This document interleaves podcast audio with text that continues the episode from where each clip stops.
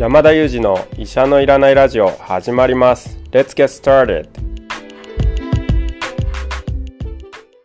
この番組はニューヨーク在住の医師山田裕二先生に健康にまつわる情報を質問し医者のいらない状態を医者と一緒に実現しようという矛盾した番組です。進行役は新里ゆり子が務めます。聞きたいテーマや質問はウェブマガジンミモレでの山田裕二先生の連載コーナーへお寄せください。感想はハッシュタグ医者のいらないラジオでツイッターでつぶやいていただければと思います本日もよろしくお願いいたしますよろしくお願いします。よろしくお願いします。臼井さんすごい声色が結構本気で変わりましたね そうなんです。残念なことに今日も山田裕二先生は欠席の中、はいお送りする医者のいらないラジオということですね。はい。えー本日はですね、あの、コメント返しの回を、臼井さんと収録したいなと思うんですけれども、よろしいでしょうか？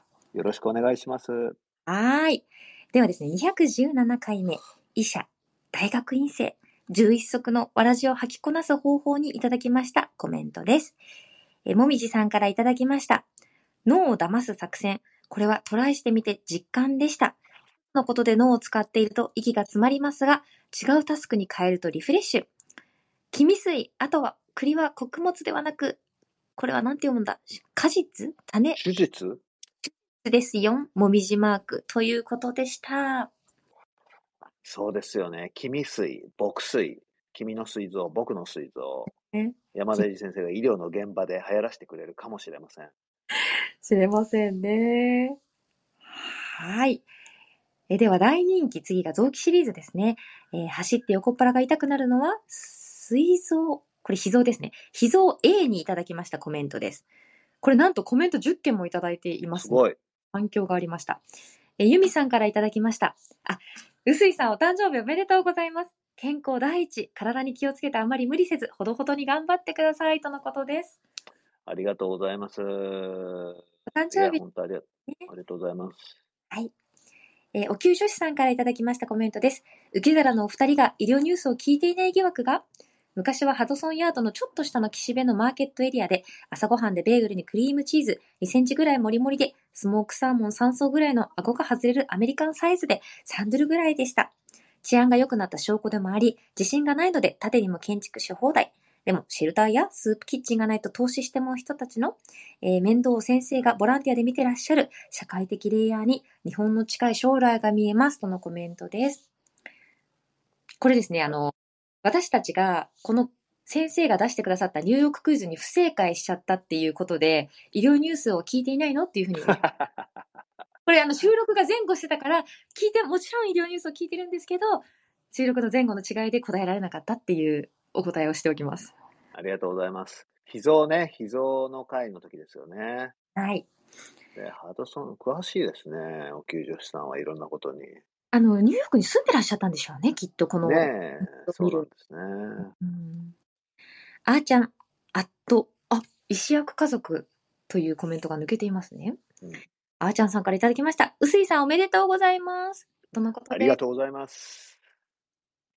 えもみじさんからもいただきました。う、うすいさん、お誕生日おめでとうございます。釣り師にも期待しています。秘蔵の警察学校に例えられるところ、すごくわかりやすかったです。え免疫、免疫力を高める免疫ケアなんていう食品が今、日本では出ちゃってます。とのご報告ですね。いやー、もみじさんもありがとうございます。そうですよね。釣り師、頑張っていきたいですね。でも、あの、警察学校に、秘蔵を警察学校には例えて話してくれた山田先生の話は本当に分かりやすかったし、あの、印象に残りましたよね。記憶に残ってます。はい。ちひろきーさんからもコメントいただきました。うすいさん、えー、お誕生日おめでとうございます。お誕生日の微笑ましい釣りのお話も、君の水臓を食べたいのお話も、何より今日の秘蔵のお話分かりやすくて楽しすぎました。私も内臓シリーズの大ファンです。うふふと可愛いハートマークもいただきました。毎回3人のお話が楽しすぎてありがとうございます。パンダマークいただきました。いやー、ありがとうございます。いや、こんなに誕生日おめでとうございますって言ってもらったのは、ここだけですよ、本当に。本当ですか？はい。温かい圧倒的に、あの、温かく言葉をかけていただいてありがとうございます。まあ引き続きお誕生日おめでとうコメントが続きます。モリスさんからもいただいております。薄井さんおめでとうございます。バースデークイズで山田先生、ブブーという快感に目覚めさせてしまいましたね。今後のクイズコーナーはどなたがマウントを取るのでしょう楽しみです。というコメントいただきました。ねえ、山田先生が嬉しそうでしたよね、ブーブー。結構貯めてちゃんとおっしゃいますよね。ブブー。はい。いやいや、まあ、喜んでもらえてよかったなって私は思いました。はい。マリーさんから2つコメントいただいておりますね。薄井さん、おめでとうございます。秘蔵の役割の説明が例え話でわかりやすく、楽しく聞かせてもらいました。追加コメントで、え免疫力を高める、脳を活性化するといったフレーズは、身の回りでよく聞きますが、キラーワードでしたね。ついついそういった言葉に惹かれそうになりますが、しっかり気に留めておきます、とのことです。そう、この解説も良かったですよね。素晴らしかったですね。はい。ありがとうございます。ありがとうございます。これは、えー、むつきさんですかね。うん。うわー、そうなんですね。うすいさん、お誕生日おめでとうございます。そうなんですよ。ありがとうございます。本当に皆さんありがとうございます。では、ポむチ、つきさん、むつきさんは1月生まれなんでしょうね。あー、そうでしょうね。きっとうんですよね。もうすぐですね。もうすぐ、11、12で。はい。では、ポチくんさんからもいただいたコメントご紹介します。うすいさん、お誕生日おめでとうございます。釣りたてのアジ、美味しそうです。秘蔵は左横っ腹さん。なぜ秘蔵は走ると痛くなるのでしょう？母は昔、胆石で胆嚢を取りました。胆嚢のお話もお聞きしたいです。とのことです。反応聞きたいですよね。これはぜひね。言いました。でね、釣ったアジはね、美味しいんですよ。びっくりしました。え、やっぱり違うんですね？いや、これね、違うんじゃないんですけど、やっぱり、食べ物の味とかって、そのものの味だけじゃなくて、うんこう、取ってきたプロセスから乗っかってくるじゃないですか。確かに自だ分でからね、そう、アジとかサッパとかカタクチイワシとかね、どれを食べても美味しいですよ。昨日は小肌を食べちゃいましたよ。昨日もまた、あれ？最近行かれたんですあ、いえいえ、あの、一回買ったものを冷凍しておいたりするんですね。なるほど、なるほど。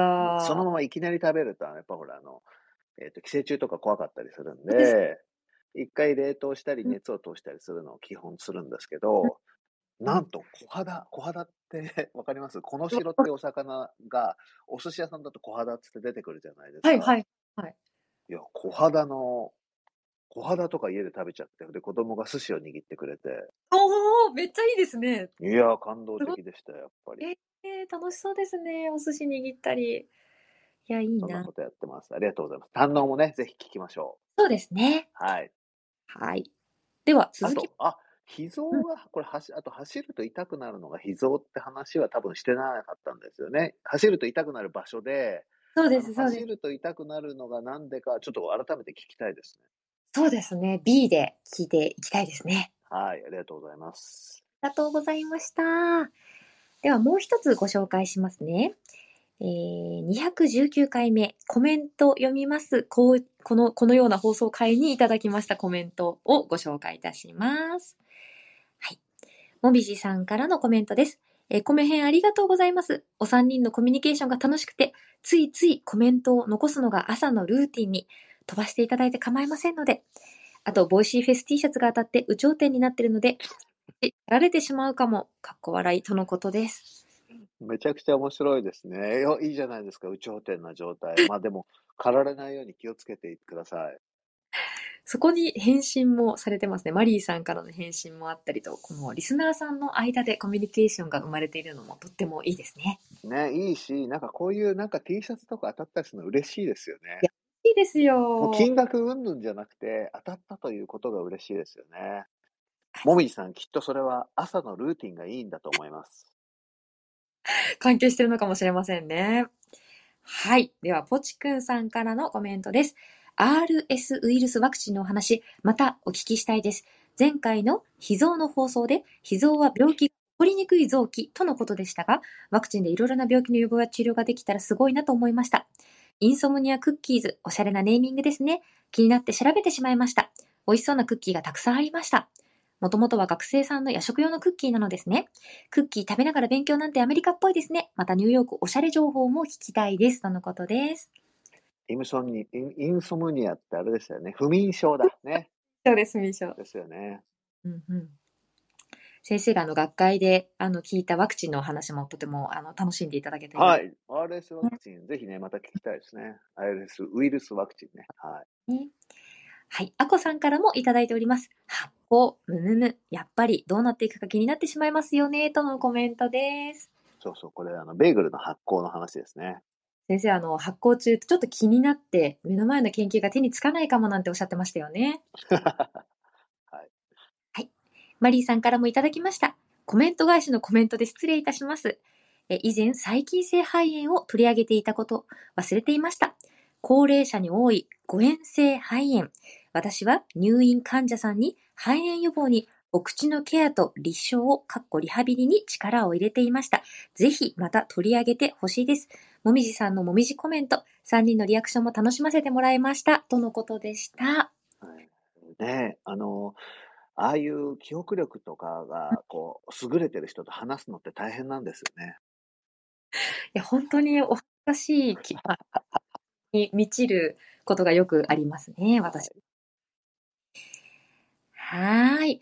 では、本日もコメントに、えーいただきましたコメントに、臼井さんにコメントをいただくという配信をお送りいたしました。いや、本当に、いや、ありがとうございます。皆さんのコメントに励まされて、僕たちも、そしてもちろん山田先生もはい。前に進んでるって感じですね。そうですね。はい。はい。こちらの放送気に入っていただけました方は、ぜひぜひ医者のいらないラジオフォローしていただけますと嬉しいです。では、今日は臼井さん、締めの挨拶お願いできますでしょうか？Thank you for listening. See you next time.